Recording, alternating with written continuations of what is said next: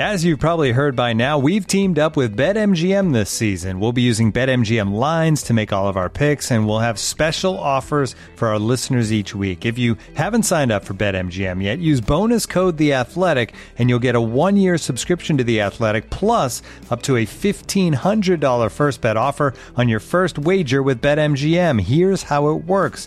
Download the BetMGM app and sign up using bonus code The Athletic. Make your first deposit of at least $10, place your first bet on any game, and claim your voucher for a one-year subscription to The Athletic.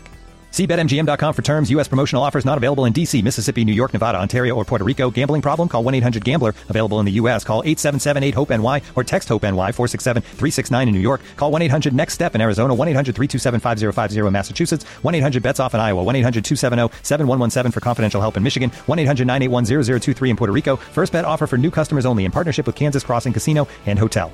Don't forget, if you haven't signed up for BetMGM yet, use bonus code The Athletic, and you'll get a one-year subscription to The Athletic, plus up to a $1,500 first bet offer on your first wager.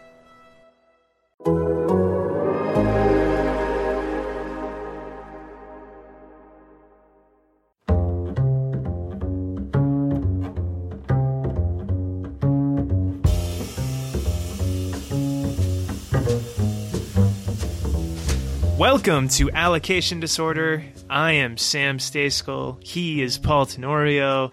MLS is back. We are back. And this week, Paul, we are sponsored by, drumroll please, Wonderball. You remember those? Yeah, I remember the song. You remember the jingle? I remember the song. Sing it. I'm not singing on this show, but I remember the jingle. Do you wonder what's in Wonderball? You're such an idiot. Shout out to somebody, I think, in my live Q&A that I did on The Athletic this week who suggested that. Thank you for that. I appreciate it. Any help is always appreciated. Thinking of fake, weird 90s food or drink sponsors is kind of a struggle when you get past the first three or four for me. So any assistance, greatly appreciated. Paul, I said it already. MLS is back. The season is starting today. If you're listening to this when it comes out on Friday, April 16th. 2 games. You have Houston and San Jose and Seattle and Minnesota, followed by a full weekend of action on Saturday and Sunday. It's been a long offseason, the longest offseason, in fact, in nearly 15 years, thanks to COVID and CBA and yada, yada, yada, all that stuff that we've already talked about a million times on the show. Now we finally have games back, and that is exciting. And what does that mean? That means we have to make some picks, Paul. A couple of quick housekeeping notes before we get there. Roster rules came out earlier this week. Woot woot! It's a holiday at Allocation Disorder. Yeah, geez, just like a lot of like legalese-esque reading. We were joking around. We both should have been lawyers. That was our calling in life that we missed. But instead, we talk about soccer for probably a lot less money than we would have made as lawyers. Anyway, roster rules came out. We are going to devote next week's episode or a portion of next week's episode to that. Preview stuff is just going to take too long, so we're going to focus on that. The other thing, regular season hasn't started yet. CONCACAF Champions League has, and MLS teams are doing incredibly well. I don't think Columbus has quite put the finishing touches on their second leg just yet, but all 5 MLS teams are going to advance to the quarterfinals. Pretty remarkable. Best, I think that's the best the league has ever done. I'm comfortable saying that without looking it up. Toronto, I think, looked really, really good to advance past Leon in Liga MX. Everyone else, a couple of Costa Rican teams taken out, Saprissa, and your beloved La Liga. Why you gotta look at me when you say Costa Rican like that? You said it was like a bad thing. I didn't say it was like a bad thing. I'm just saying I interpreted your eye. The way you're projecting. At me. Yeah, I am. Maybe I am, because you know what? You're taking a little bit too much joy. A little bit too much joy in the fact that 2 Costa Rican teams got knocked out. All you did was talk up the Costa Rican U23s before Olympic qualifying. You talked up Alajuelense. You didn't really talk up Saprissa. But... No, because Saprissa's not good this year. But La Liga should have won the first leg. I will say that poor performance, didn't finish. And then they were missing 7 starters in the return leg because they couldn't get visas because they had played a friendly in Europe. Kind of a joke. Kind of messed up. Kind of CONCACAF. But according to CONCACAF, kind of their fault, too. Yeah, I don't believe CONCACAF. You can't take CONCACAF seriously. Come on. You're going to believe what CONCACAF puts out in statements. Sam, come on. We know better than that. I didn't say it. You did. Don't put that on me, CONCACAF. That was Paul Tenorio. I'll say it. Paul Tenorio. This is why we're sending Sam to Nations League and not me, because they'll be waiting for me there after that. Yeah, they will. You better watch out. CONCACAF, too. Costa Rican teams might have lost both of their games, but they provided the most memorable moment of this round of the Champions League. You can't spell Costa Rica without fight. I don't know. We might not have an army, but we can get stuck in on some tackles. Costa Rica doesn't have an army. No military. Huh. The Switzerland of the Americas, my friend. I did not know that. Yeah, we're peaceful people, man. Pura vida. Yeah. Tico. The most fighting we do is right here on this podcast between me and you. And also against Kai Wagner. Yeah, and also that, obviously. Anyway, so great showing for MLS in the CONCACAF Champions League. The quarterfinals first leg will be towards the end of April. I believe it's April 27th through 29th. And then the second leg is in the start of May. We'll have a couple of MLS versus Liga MX matchups in that one, and an all MLS matchup as well. We are guaranteed an MLS team in the CONCACAF Champions League semifinal. We are. That's not always a sure thing. So that's something to be thankful for if you are an MLS supporter. But we've already spent a little bit too much time before we get to the juicy stuff, the good stuff, the predictions. And this podcast has been around over a year now, which means that we did a prediction show last year, which means we can go back and actually hold ourselves a little bit accountable. And there is a lot of accountability that's about to be dished out because you know what, Paul? We are bad at this, man. No.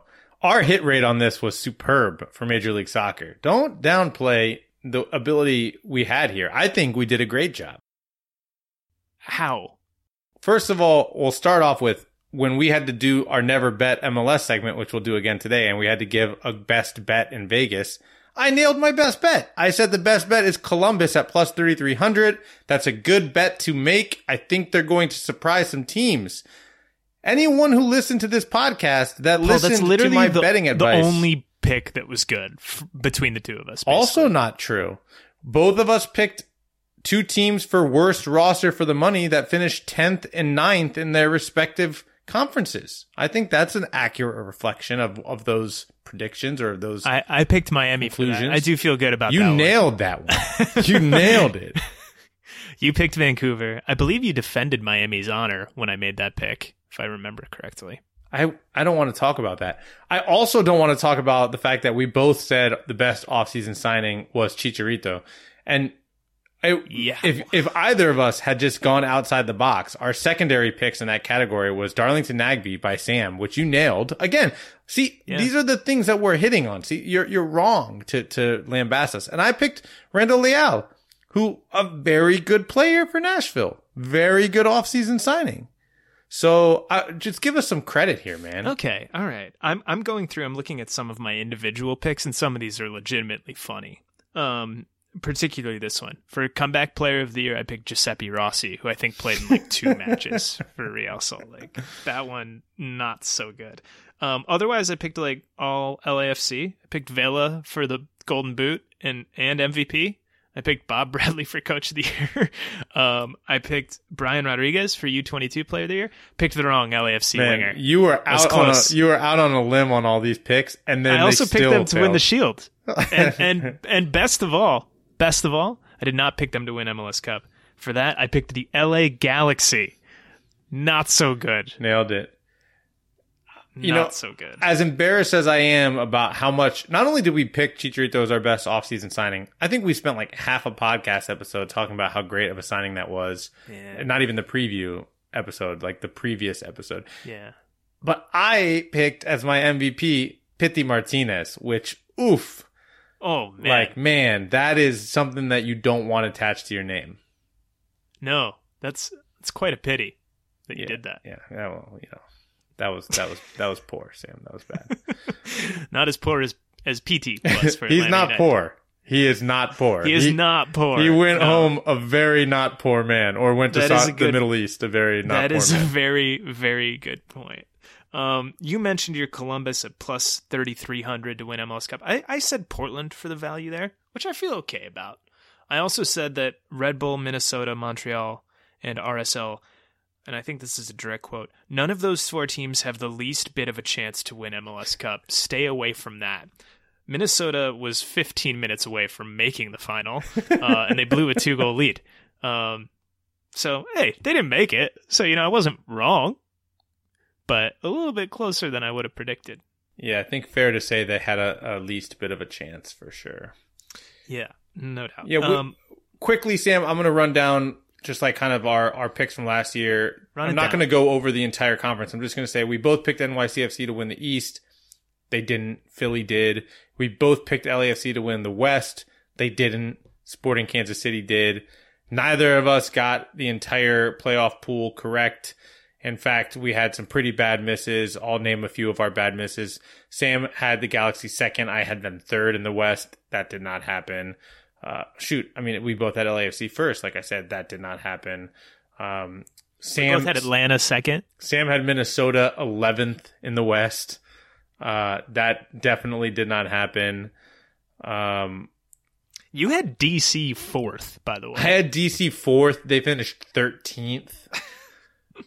There's a lot of bad. I had Miami 5th. They finished 10th.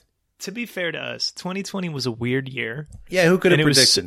It was so weird, in fact, that one of the teams that we were predicting in the Western Conference wasn't actually in the Western Conference by the time the season ended. And that was, of course, Nashville, who ended in the East. So they're still there. They're still in the East. Got that absolves teams us. In the East this year. It absolves us of everything. And so now we go into 2021 knowing that we get a lot right. We got a lot wrong, but it's not our fault. Mostly it was a COVID year. It was a COVID year. COVID year. None doesn't of it, count. Not valid. Doesn't matter unless it's the things we got right. So take these to the bank, people. Actually, when we get to Never Bet MLS, just remember who led you the right direction last year. That's all I'm saying. Do you want to start? Do you want to start on some individual awards? Sure. All right. Let's. Should we start at the top and then go down the pecking order? Should we build up, like do a nice little ladder where least important to most important? Sam, these are things we could have discussed before the show. I'm just here with my hands out, waiting for you to put the piano down. Okay, that's right. Hold on, I gotta bend over. I gotta do some stretches. I gotta put this thing on my back. All right, we're good to go. We're gonna start at the bottom, and then we'll get somewhere. Let's start with an award that doesn't exist, but that we're making up for this show. Homegrown Player of the Year. And I hope you did this in the proper spirit, and you're not picking, you know, Gyasi's artist. How dare you? Are you picking Gyasi's artist? Oh, I should have for this show. This should be a young player. Stick with the spirit of the award. No, I did not pick Gyasi's artist. I did, however, pick a forward. I picked Ayo Akinola from Toronto FC. He's been injured. I think he had an illness as well that kept him out of Olympic qualifiers. But he was fantastic last year for Toronto. I think he's going to get a lot of playing time again this year. Josie's fitness has been up and down. Yes, there are some competitions where he'll miss the season, parts of the season, presumably either with the US or Canada. I guess we'll find out in the Gold Cup. But I think he has another strong year. I really like him. And I think Toronto is going to be good again this year. So, I've got Io. Who you got? I like that pick. I thought about making that my pick, but I don't know what's going on with his health. So I stayed away from that just for that reason. I'm going to go with maybe the most boring pick possible. So boring, in fact, that I don't even think you've thought of him, Paul. I bet you did not even think of him when you were picking this award. Is that ringing any bells for you? You want to take a shot at this? Well, if I didn't even think of him, then no, because we're just wasting our listeners' time at this point. Well, you could argue we're always doing that. It's 100% the subtitle of this show. I'm picking James Sands from New York City FC. Oh yeah, that's a snore fest. It is a snore fest, but he's good. Alex Ring is gone. James Sands is slotting in to be defensive midfielder, potentially a little bit of time at center back. Maybe he's a guy that can go to the Gold Cup. He wasn't really in the mix for Olympic qualifying, which I thought was a bit strange personally. I think he's just like a rock solid player. Another few names that I considered. What is this? Extra Time Radio? Wow. You're giving me a defensive midfield pick. Listen, man, he's good. Pushing the glasses up your nose. He's good. That's all I'm saying. He's a good player. No disrespect, of course, to our friends at Extra Time Radio, but a defensive midfielder for Homegrown Player of the Year. I was actually just talking with Taylor Rockwell of Total Soccer Show, our esteemed friend and colleague, the other day about how there are too many like MLS hipsters, and that people should just pick the obvious picks instead of trying to sound smart and like pull one out of their butt. But I'm not pulling one out of my butt. James Sands is a good player. Doesn't matter. It is exactly a description. You just described that pick. No, you want me to do one of those? No, I like that you picked two. Ralph Preso. I could have picked Ralph Preso. That would have been a hipster pick. I'm glad. James Sands plays every single game for NYCFC. If he stays healthy, he's solid, really solid player. Gianluca Busio, I think he's due for. I don't know if he's due for a big year, but Sporting Kansas City are betting on that. They gave him the 10. Yeah, he's got to go and produce. Same with Caden Clark. With the Red Bulls, who I thought about him as my pick. I thought about him. So he's technically a homegrown. Technically, they bought his homegrown rights from Minnesota. He played USL. I don't know. He played for the Barcelona Academy in Casa Grande, Arizona. You know, that famous Mediterranean city, Casa Grande. Arizona. That's like one of the facts that we say on this podcast that I will 100% get a text tomorrow after this airs from Dylan Hernandez being like, why do you know so much about these random kids that you know that he played at Barcelona Academy? And I'll be like, this is what we do. This is the life we chose. All right. So you've got I forgot who you picked already. I picked James Sands. Ayo Akinola. You picked Ayo Akinola. We also made up another category, breakout player of the year. Of a guy who's maybe been around for a while, maybe he's new, maybe we don't know that much about him, maybe we don't know that he played at the Barcelona Arizona Academy, but a guy who's going to burst onto the scene and level up and kind of carve out a nice role for himself in MLS. Who you got on this one, Paul? All right, it's always a good sign when you can't remember exactly how to pronounce the person's first name. Does that give you any hints as to who I picked? Is it an Alexandru or something? It's Premislav Frankowski. You can't pronounce it's your own home team, man. Przemysław. You know, you're Polish, so I get nervous with Polish names. You know, I mean, I get nervous with Polish names. I probably didn't pronounce that correctly. I get your name right. I'm the only person in the MLS universe to correctly pronounce your name on a regular basis. My name's not Polish, though. By the way. It doesn't matter. It just makes me get a little bit nervous. I'm picking Frankowski. Yes, he's close to home. But I think he's a really good player. If you look back at 2019, he had 5 goals, 9 assists. Last year, not so much. 3 goals, 1 assist. He's trying to break into the Poland squad for Euros. I think he's going to come out in really good form. He has to convince them that he's worth calling right away. Won't have much time. Won't have any time, really. But I think he's gonna be really good for them this year. I have a feeling. And so I went with that. I mean, if you look also at the end of last year, he started to really pick it up. He had 2 goals in the last game. He had an assist the game before that. He had a goal 3 games before that. So he finally started to find his place and his rhythm in that team. So I'm going with Frankowski to have a breakout season this year. I'm gonna say he's gonna be somewhere in the range of 15 goals plus assists. Whew, that's a big number. Well, if you said he had 5 and 9 in 2019, that's 14. So he's been in the neighborhood before. I'm going with a newcomer, which maybe shouldn't be allowed. I don't know, but I'm doing it anyway. Atlanta, Santiago Sosa. I'm a fan of this guy. I haven't seen much of him, admittedly, but I liked what I saw in the 2 CCL matches. It seems like Hanze is going to lean on him pretty heavily. Seems like he's going to be playing a ton of minutes. He's going to have an important role in an important team. I think Atlanta are going to be good this year. Again, I like what I'm seeing down there. I'm going with Santi Sosa. Yeah, I mean, we have a newcomer category. And so I feel like this is cheating. You're like giving your two for the cat. It's fine, but it's like, it's like kind of, whatever. It's kind of blending. I mean, whatever. It did it. It is what it is. Too late.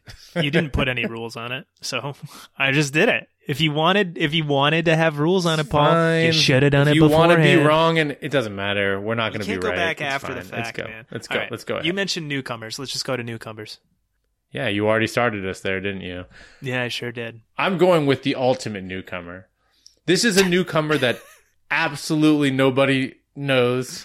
Is he not even here yet? It's a player to be signed? Yeah. I almost did this. A summer like player, a player that has TBD, not been signed yet. TBD. No, this is a newcomer that, like, you know, is like one of those guys that just you should get all the credit in the world. You should get all the credit in the world for having them on your discovery list. Like, how did they find this guy? Pato. How did they find Pato? I don't know. They went down to a pond. They sprinkled some breadcrumbs. I'm not going to get into the songs that I like to listen to with my daughter, but we're in a very strong duck phase right now, and there's a lot of Pato in my life, and now there's going to be a lot of Pato in your life. He's going to score a lot of goals for Orlando City this year. Daryl DK, not going to be around this season is my prediction. So there's going to be a lot of opportunities. Go out on a limb there. Lot of opportunity for Pato to score goals. He scored a bunch in China. I think he scores a bunch in Orlando. Pato is your newcomer of the year. Mark it down. I almost picked Pato. I almost did it. But instead, I went with another new striker who is going to play on a good team and has an incredible number 10 behind him who's going to be serving up chance after chance after chance after chance. Bradley Ray Phillips has been in this league for a long time. Well, listen, all right, he ain't going to play in front of Giassi until Giassi's gone. I'm talking about your boy, Paul, Juanchope. Vamos! Juanchope Avila, Minnesota United striker, new signing, coming from Boca Juniors, where he was on a very good run of form before he joined Minnesota. He's got Reynoso behind him. Kevin Molino's no longer there, but with Reynoso pulling the strings and Ethan Finlay running the wings, he's going to get plenty of chances. And if he's got a decent conversion rate, he should score plenty of goals, and that tends to win these awards. So I'm going with Avila. I like it. I'm not gonna lie, I've been on eBay recently looking to see if I can purchase any old Juanchope Manchester City jerseys. I'm gonna put it out there right now, if there are any Chicago Fire fans with the Pablo Juanchope Chicago Fire jersey, I will purchase it. As obviously a Tico, as somebody who was given a nickname, you're Costa Rican? As somebody who was given a nickname of Juanchope, who didn't deserve it, but was given it just because he was Costa Rican while playing soccer as a right back.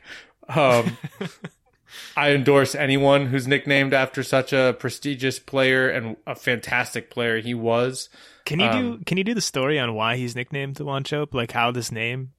Yeah, like, He runs similar because, you know, Chope was like a big guy, big player, like kind of tall and awkward and lanky. So he had kind of I'm familiar with that type. Yeah, he had a distinct. Yeah, you definitely are.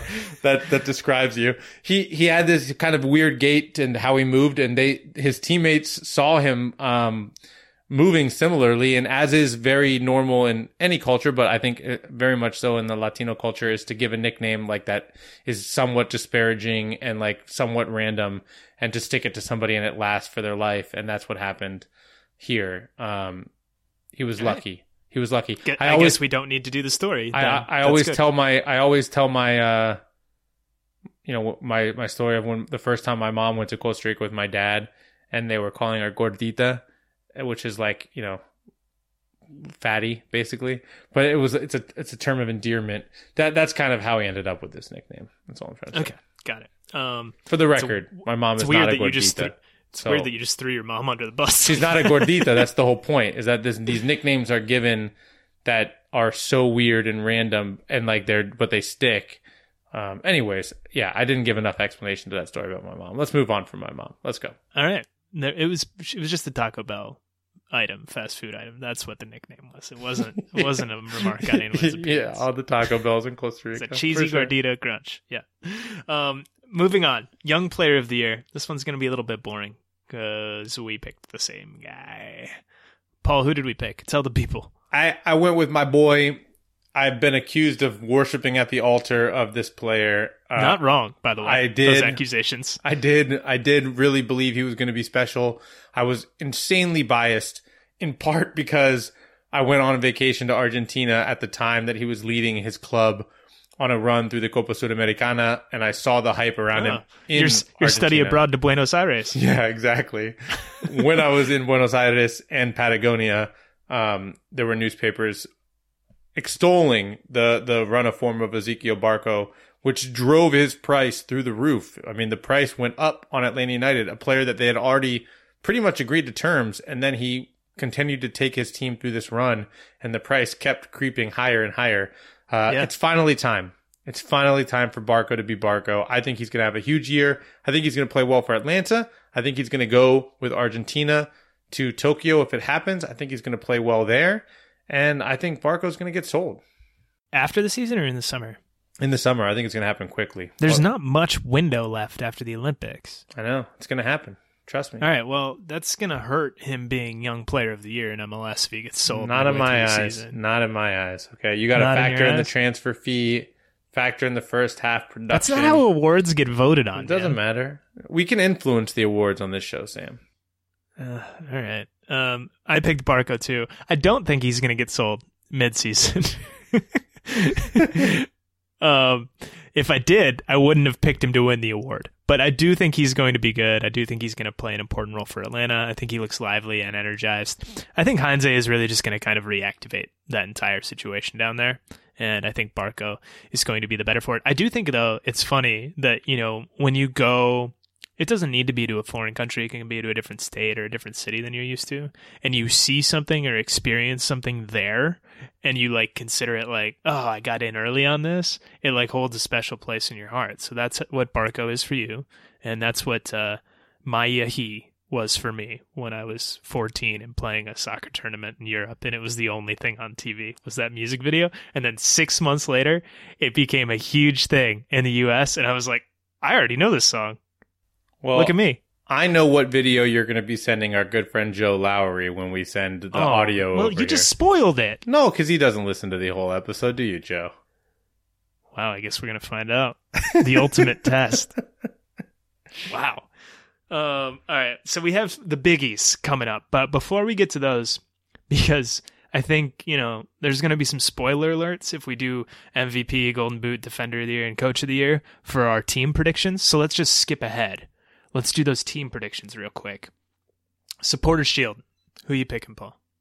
This is an easy one. It's Columbus Crew. Best team in the league by a wide, wide margin. I think the East is weaker. Yeah, I think so. I think this team is really, really good. Wide margin? Yeah, I do. I think they're going to win the East by a good amount.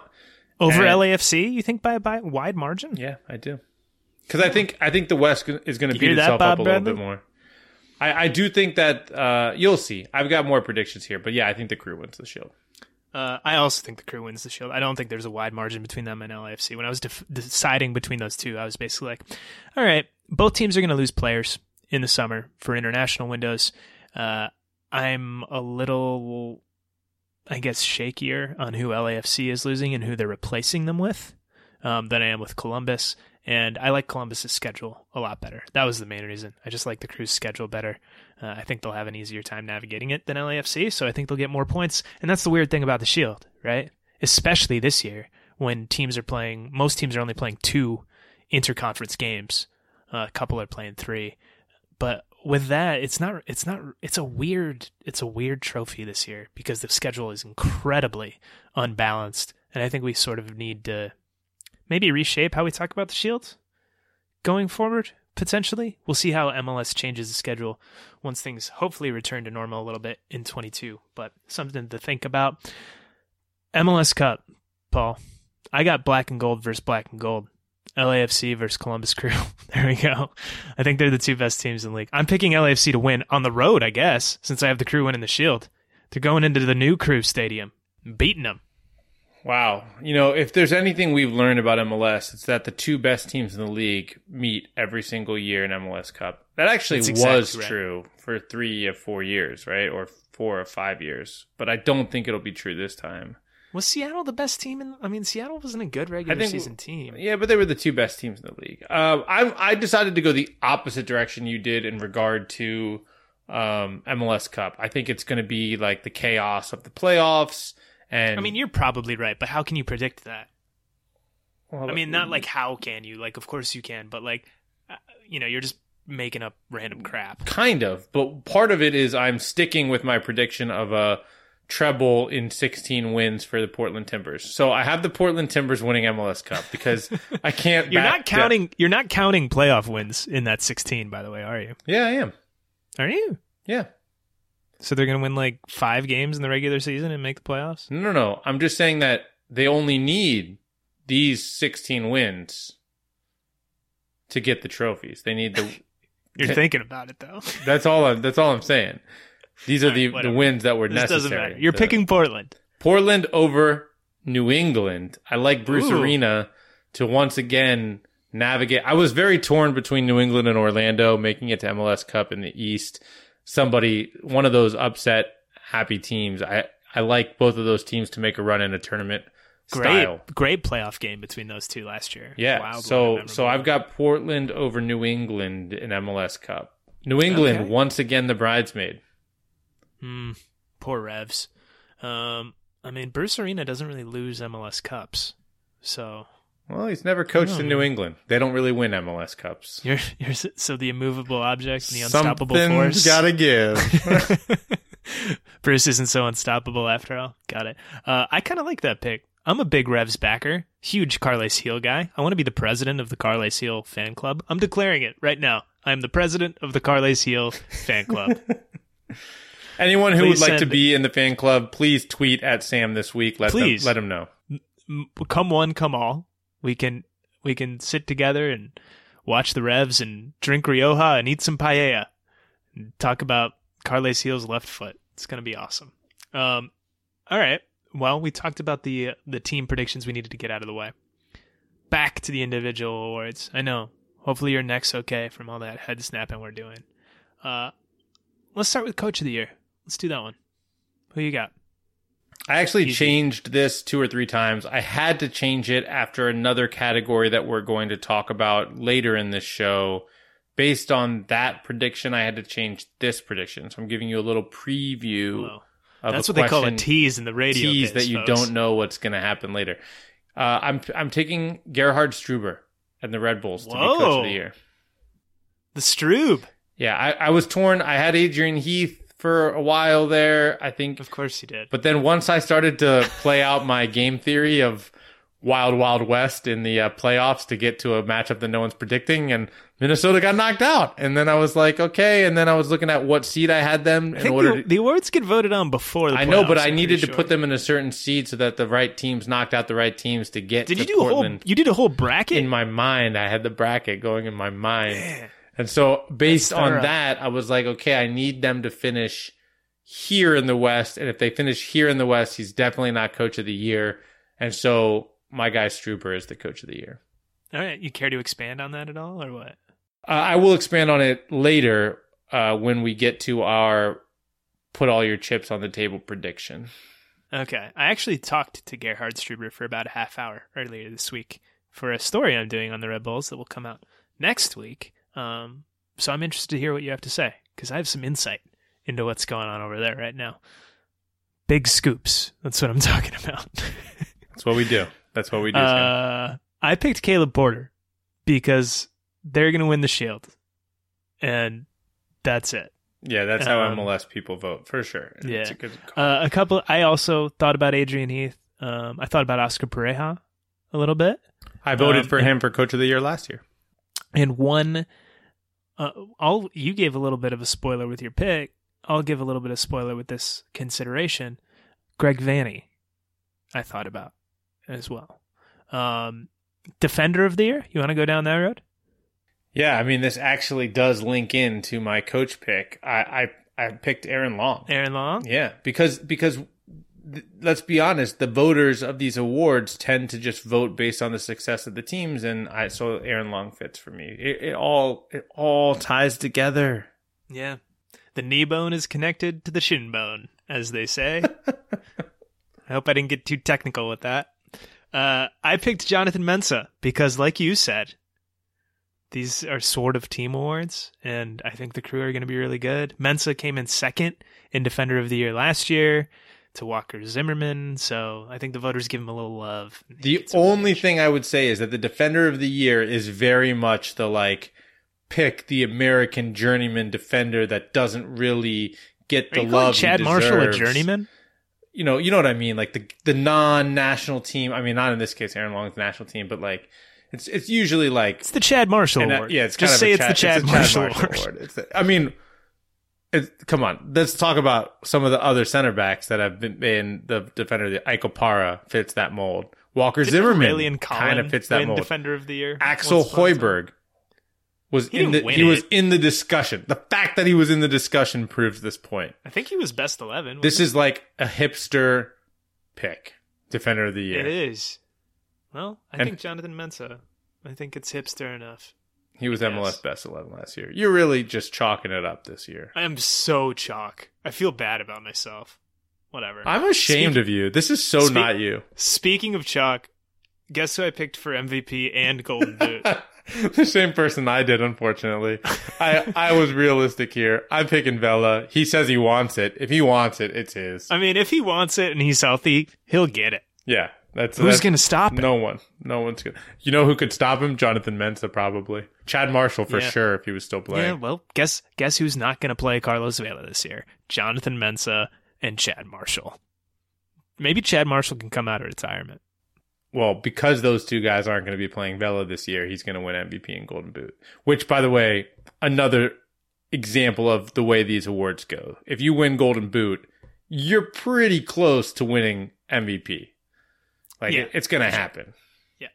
All right. A couple of guys that will play Carlos Vela's here are involved in my version of this next prediction, which we are calling a chips on the table prediction.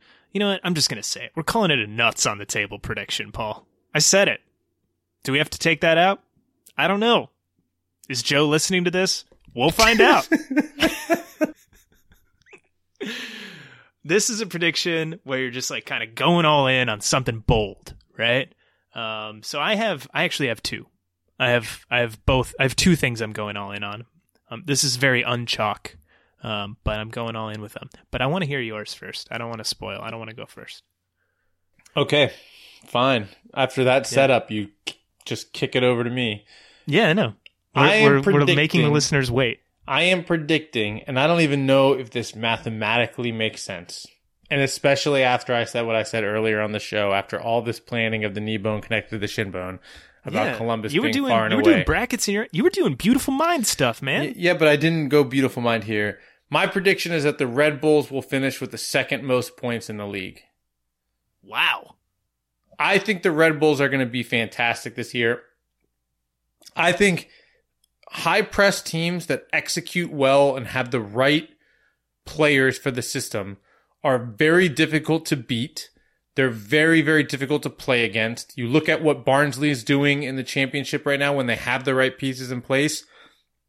You look at what Salzburg does and Leipzig does in their respective leagues. It is a very hard system to play against. And Red Bull has demonstrated that over and over and over again and been successful with that over and over and over again. The problem was the last couple years, one, they went away from being kind of completely high press. Two, their personnel was no bueno. It wasn't good. You still have to have decent soccer players. You can't have total crap soccer players. You have to have at least decent soccer players. I got assassinating. I didn't mean to be mean about it. I know that was actually mean because Sam made a real face that he only makes when you're being meaner than you intend. But they're good. They got some really nice young players that I'm. How do you know that they're good?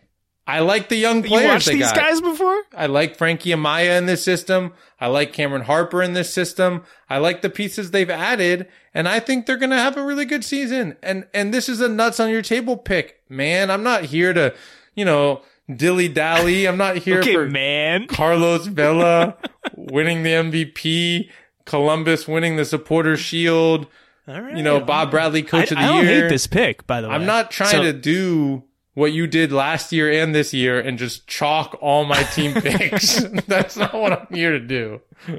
All right. Fair enough. Fair enough. I do like this pick. I will say the Red Bulls were hard to play against last year, and they were a pressing team last year. I went and I looked up all of the stats from Struber's time at Barnsley in 19 and 20 when he came in, I think, in November, and they got 40 points from 30 games and barely stayed up. They wouldn't have stayed up if Wigan hadn't gone to into administration and got a 12-point deduction, but they barely stayed up. 2 stoppage time wins in the last 2 games to do it.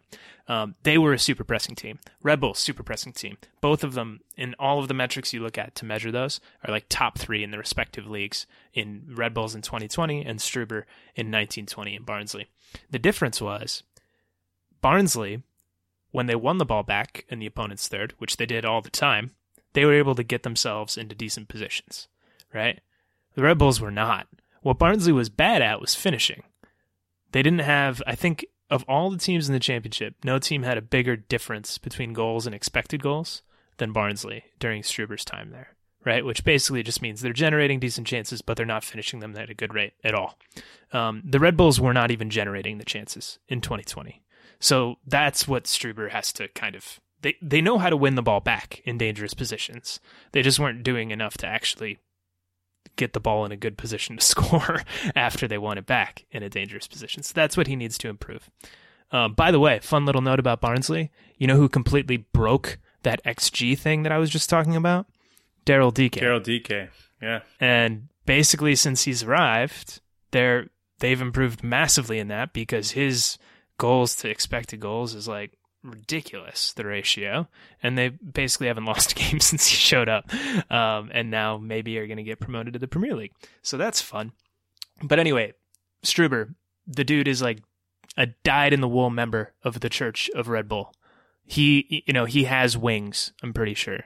I just can't see them, and it's gonna be really interesting this year because I think Red Bull is pivoting further into that model and trying to integrate themselves further into that global network, which they, if we're being honest, they haven't really been a huge part of, at least in terms of when it comes to producing players. And I think the mothership probably wants to get more out of it in that regard. That being said, you can read all about that next week in the story that I'm working on. My nuts on the table predictions, I got 2 of them. Chicharito is going to score at least 18 goals. That's one. I like that you're You're doubling down on your predictions from last year. Chalk and Chicharito. Well, you just wait. Okay, I have another one. He touched rock bottom last year in basically every single way, on the field, off the field. Awful season. Yeah, he is motivated this year, and I think he has a much better coach who's going to do a much better job of playing to his strengths. And the Galaxy still have good players. You know, and they still have guys who can generate chances. They've got some new signings. Kevin Cabral, Victor Vasquez, Leggett is still there. Jonah Dos Santos is still there. Those guys didn't become bad at soccer. They weren't bad at soccer last year. They're not going to be bad at soccer this year. Maybe Efra Alvarez can take a leap. So I think he's going to get his looks. I think he's going to score a bunch of goals.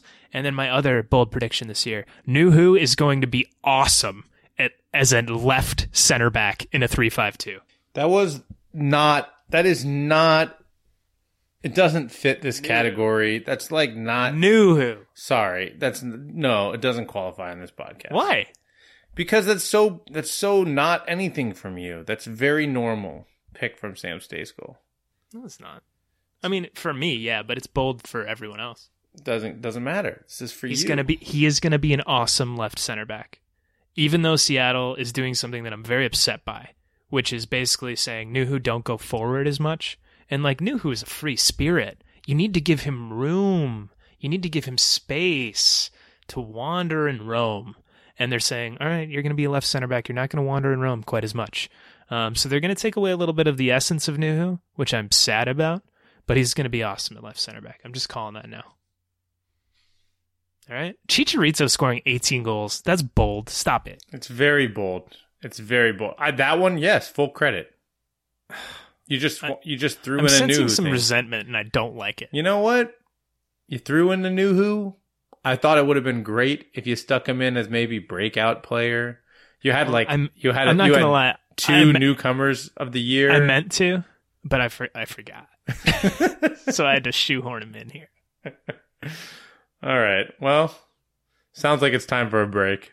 Let's take a break, Sam. We'll be right back.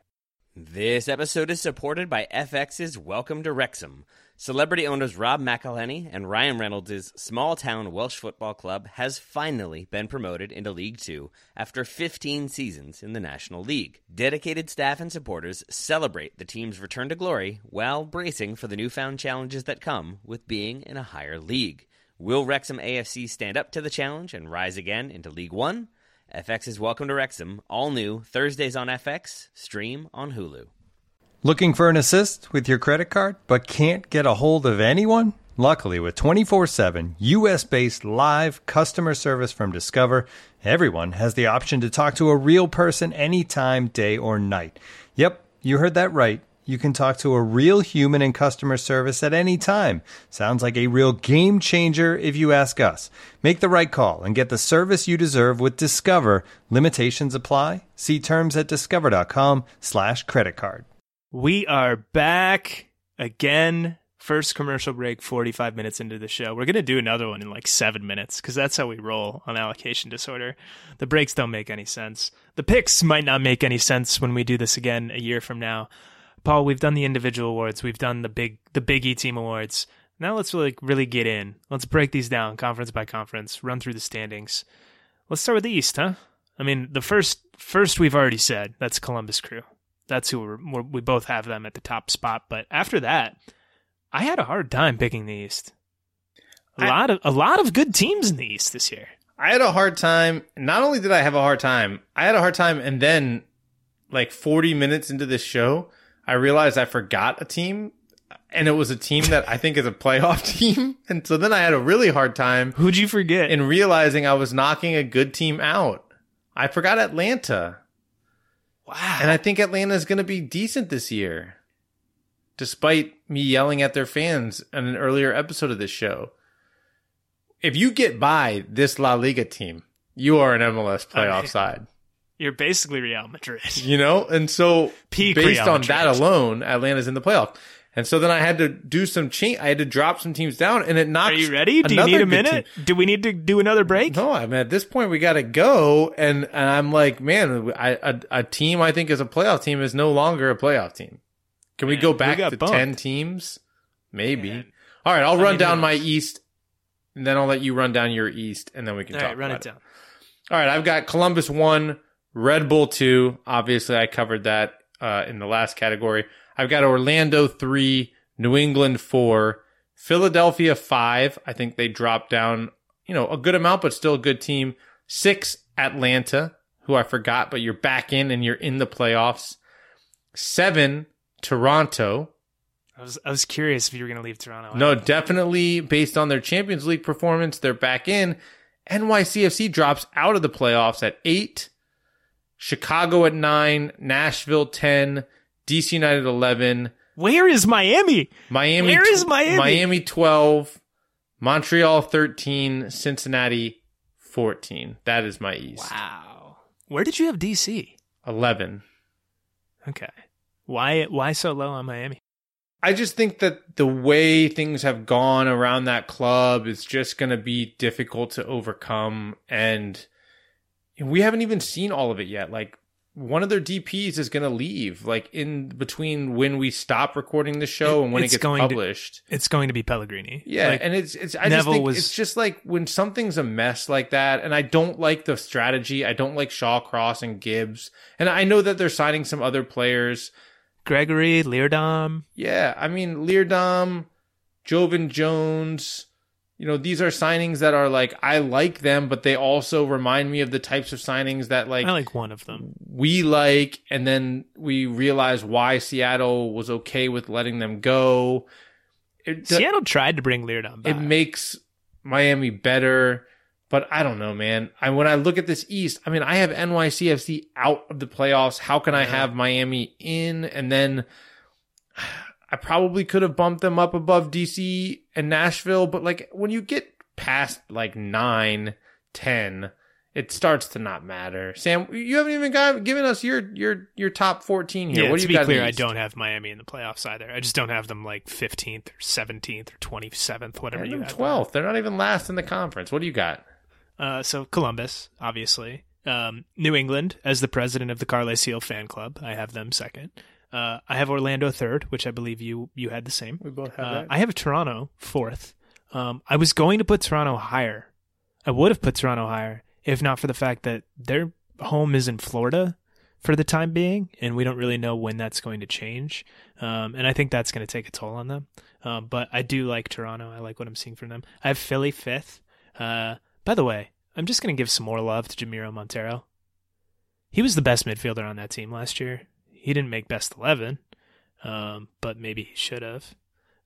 We both have Philly fifth. We both have Philly fifth. I have Atlanta 6th, who I think you had 6th. We both have Atlanta 6th.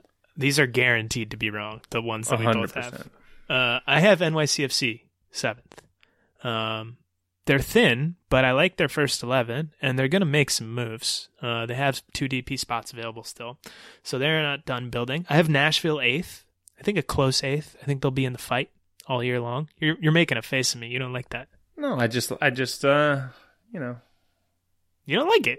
Say it. I have them 10th. I don't have them that far beyond where you have them. I mean, them. You made a stink face.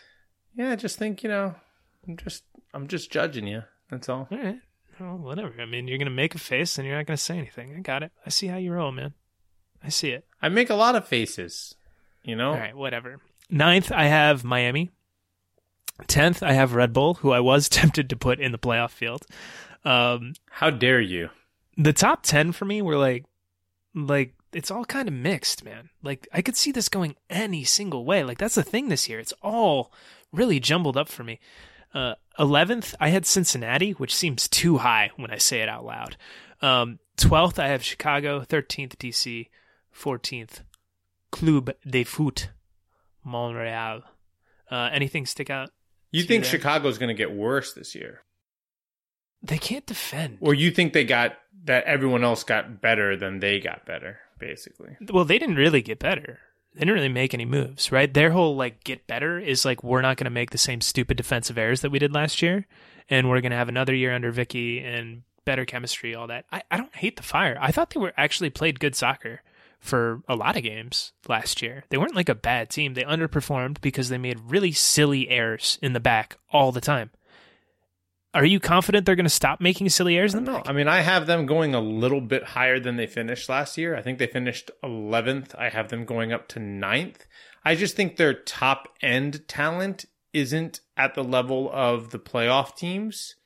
Barrich is good. But it's more than just one person. Your top end talent in today's MLS is your top 6 or 7 players.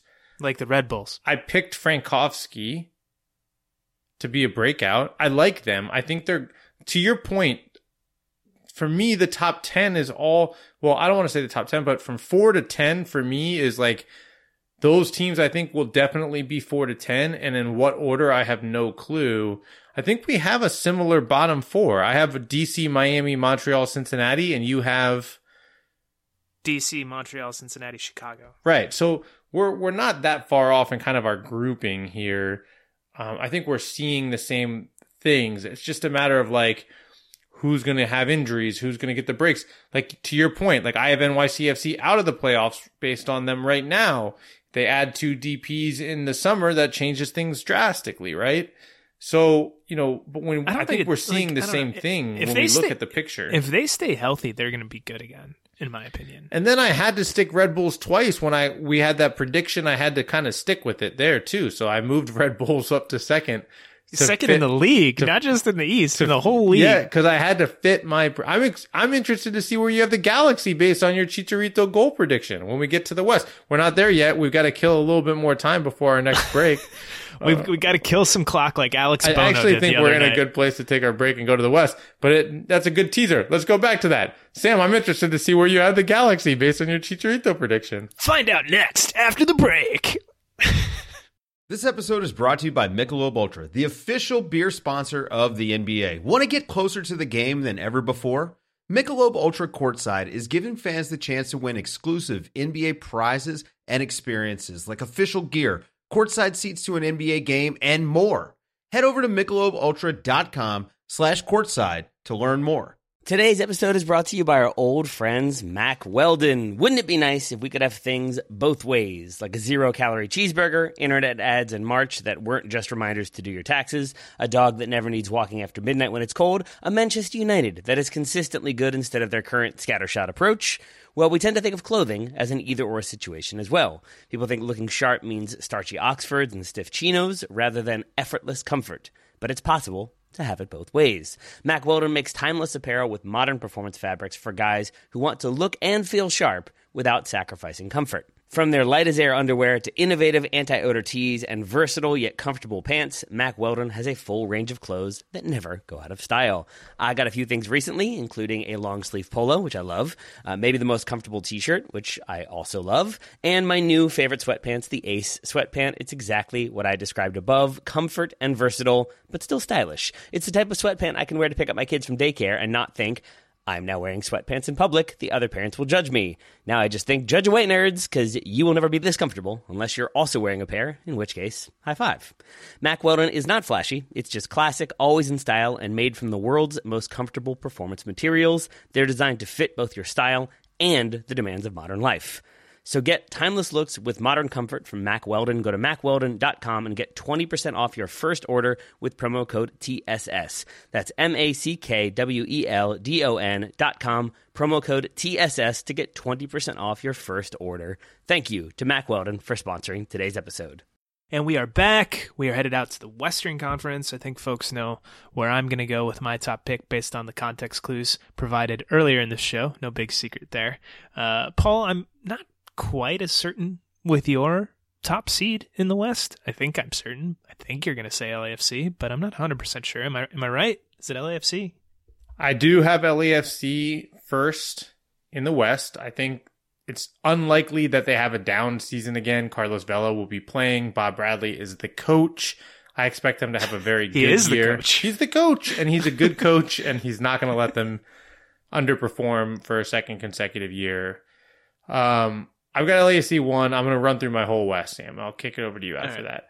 Right. I got LAFC 1, Sporting Kansas City 2, Minnesota 3, Portland 4, Seattle 5, Dallas 6, Colorado 7, San Jose 8, Galaxy 9, Houston 10, Austin 11, RSL 12, Vancouver 13. Okay. What do you got? Some similar, some different. I have LAFC first. No surprise there. I have Portland second, Minnesota third, which I think we both got them at 3, yeah. I have the Galaxy fourth. Again, I think you had them fourth last year, too. No, I think I had them higher. Did I not? I don't know. Maybe I had them higher. I have Kansas City fifth. I have Seattle sixth. I have Dallas seventh. I have Colorado barely missing out. Like final day, maybe final minute, eighth. I have San Jose 9th, Austin 10th, Salt Lake 11th, Vancouver 12th, and Houston bringing up the rear in 13th. Anything you want to elaborate on from your picks?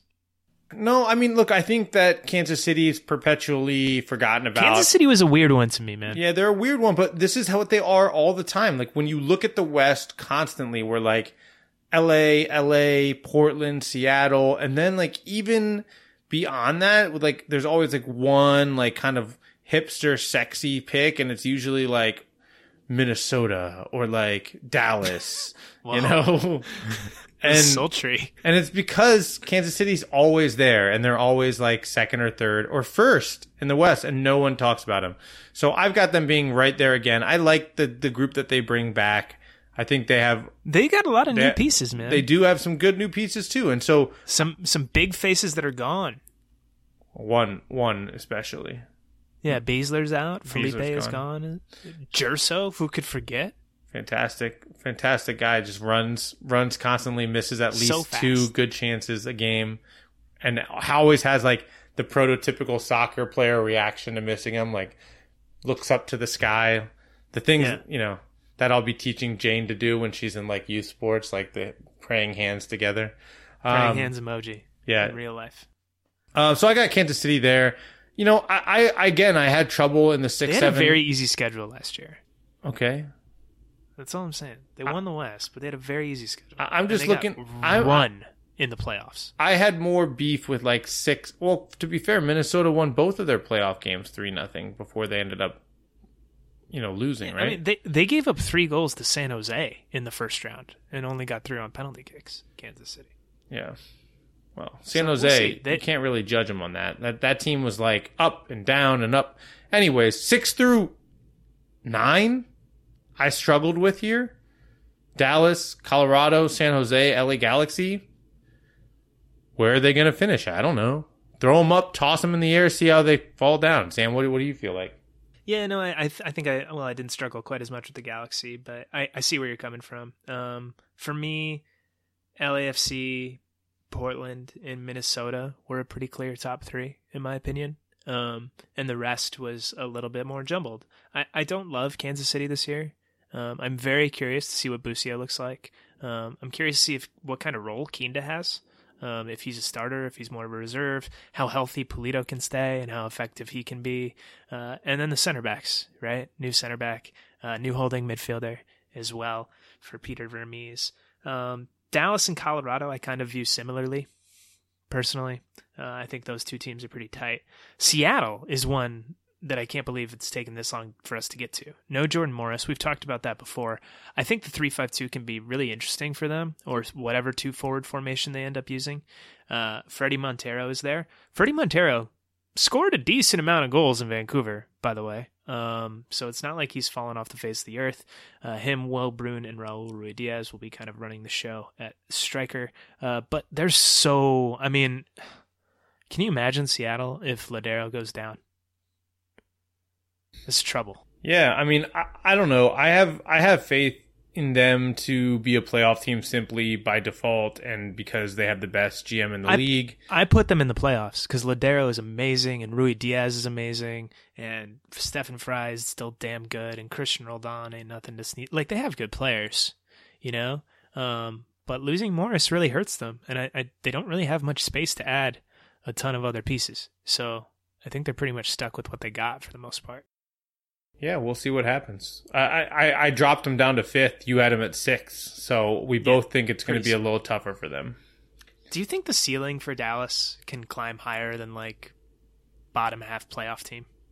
I mean, yes, but like they need Jesus Ferreira to become like a legitimate goal scorer, and they don't even really play him at the 9. So, well, they have Hara there. So if he could be a legitimate goal scorer. I mean, but I just think like, I don't know. I look at them and I don't really see them beyond 4th or 5th.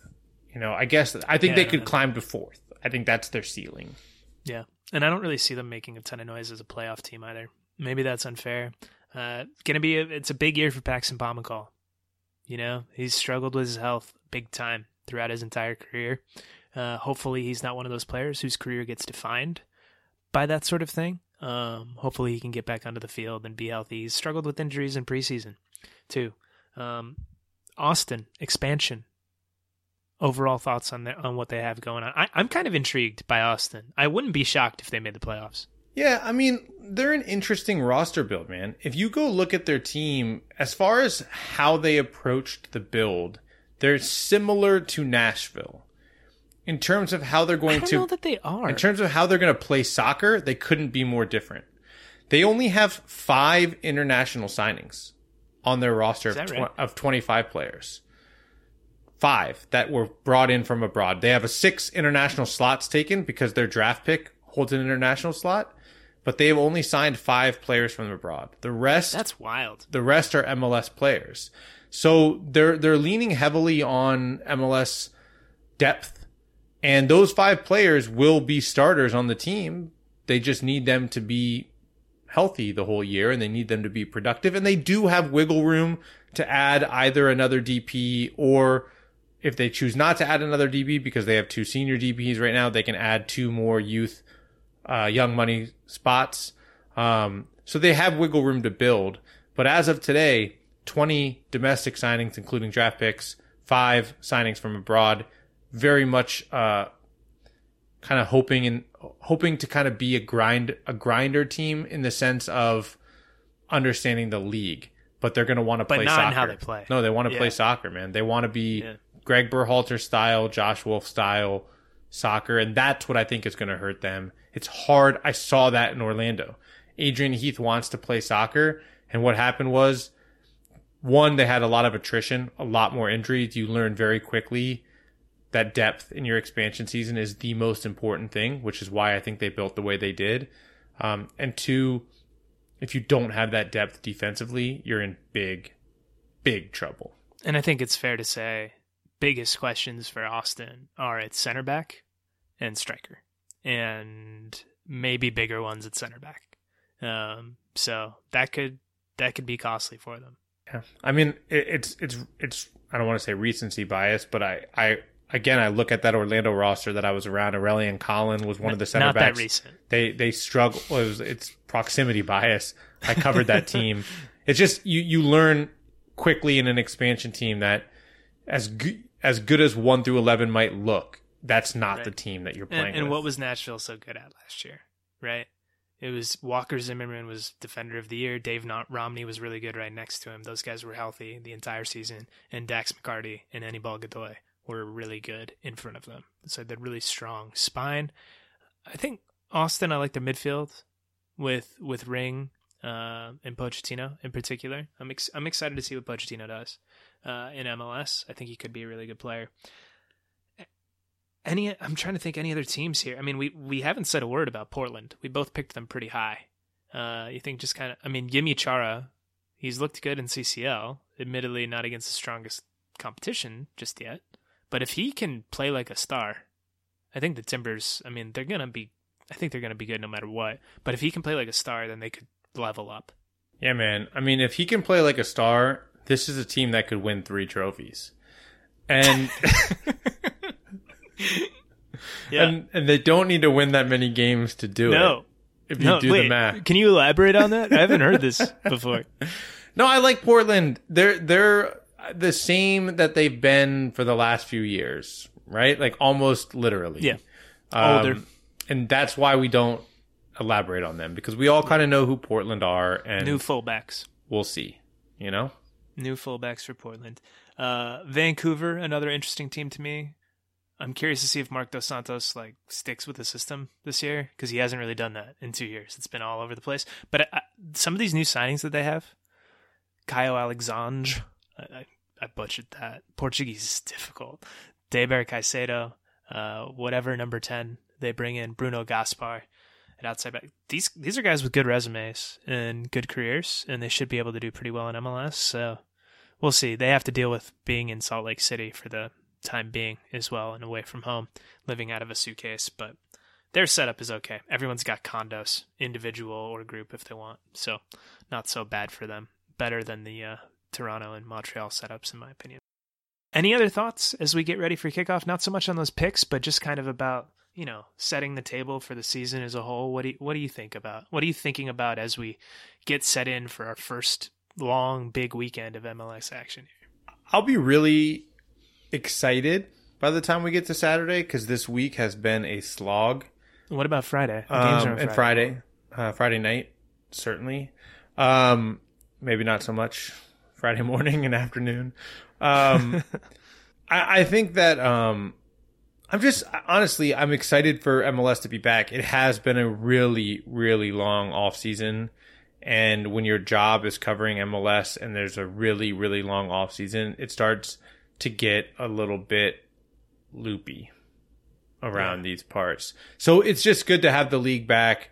And I'm actually really interested, Sam, I think, to watch kind of as we get toward the end of the first transfer window, what starts to happen as far as movement in the league. Do we start to see teams, as the European seasons end, get very active? Do they wait till the summer window? Do they try to take advantage of that period of time where their window is open and these players are available? That is maybe the thing I'm looking forward to most. I just talked about how I'm excited about soccer's happening, and then I skipped immediately to roster transactions. This is allocation disorder. It could have been worse. You could have talked about international slots and how they're a big thing. They're kind of the topic du jour right now. We'll talk about that a little bit more next week, though. For me, it's weird. Commissioner Don Garber mentioned this. He had a press conference with reporters on Monday, and he said, at one point he said, "Momentum, momentum, momentum," 3 times in a row, like some sort of sports commissioner summoning charm. It was like Beetlejuice, Beetlejuice, Beetlejuice, right? He's trying to conjure it up. And it's interesting. MLS had a ton of momentum before the pandemic, going into 2020. A lot of factors working in its favor. Then COVID-19 hit, shut everything down, and now MLS needs to sort of build that back up. So it's going to be curious to see how that works in a season that is going to still be very uncertain and strange and weird. But I'm excited for MLS to be back too. This league is bizarre, and we yell about it a lot, but it is also super entertaining when it's at its best, and it makes me scream and laugh and shout and sometimes yell, but also smile. And so I'm excited for the games to come back on so I can do more of that. And yeah, with that, enjoy the weekend. It's still beyond weird to me that the first game is not nationally televised, but San Jose and Houston kick the season off on Friday, followed by Seattle and Minnesota. I believe that one is on FS1, and then a full slate of games on Saturday and Sunday, many of which will be on national TV here in the States. So enjoy them, be safe, have fun. MLS is back, and this show is over.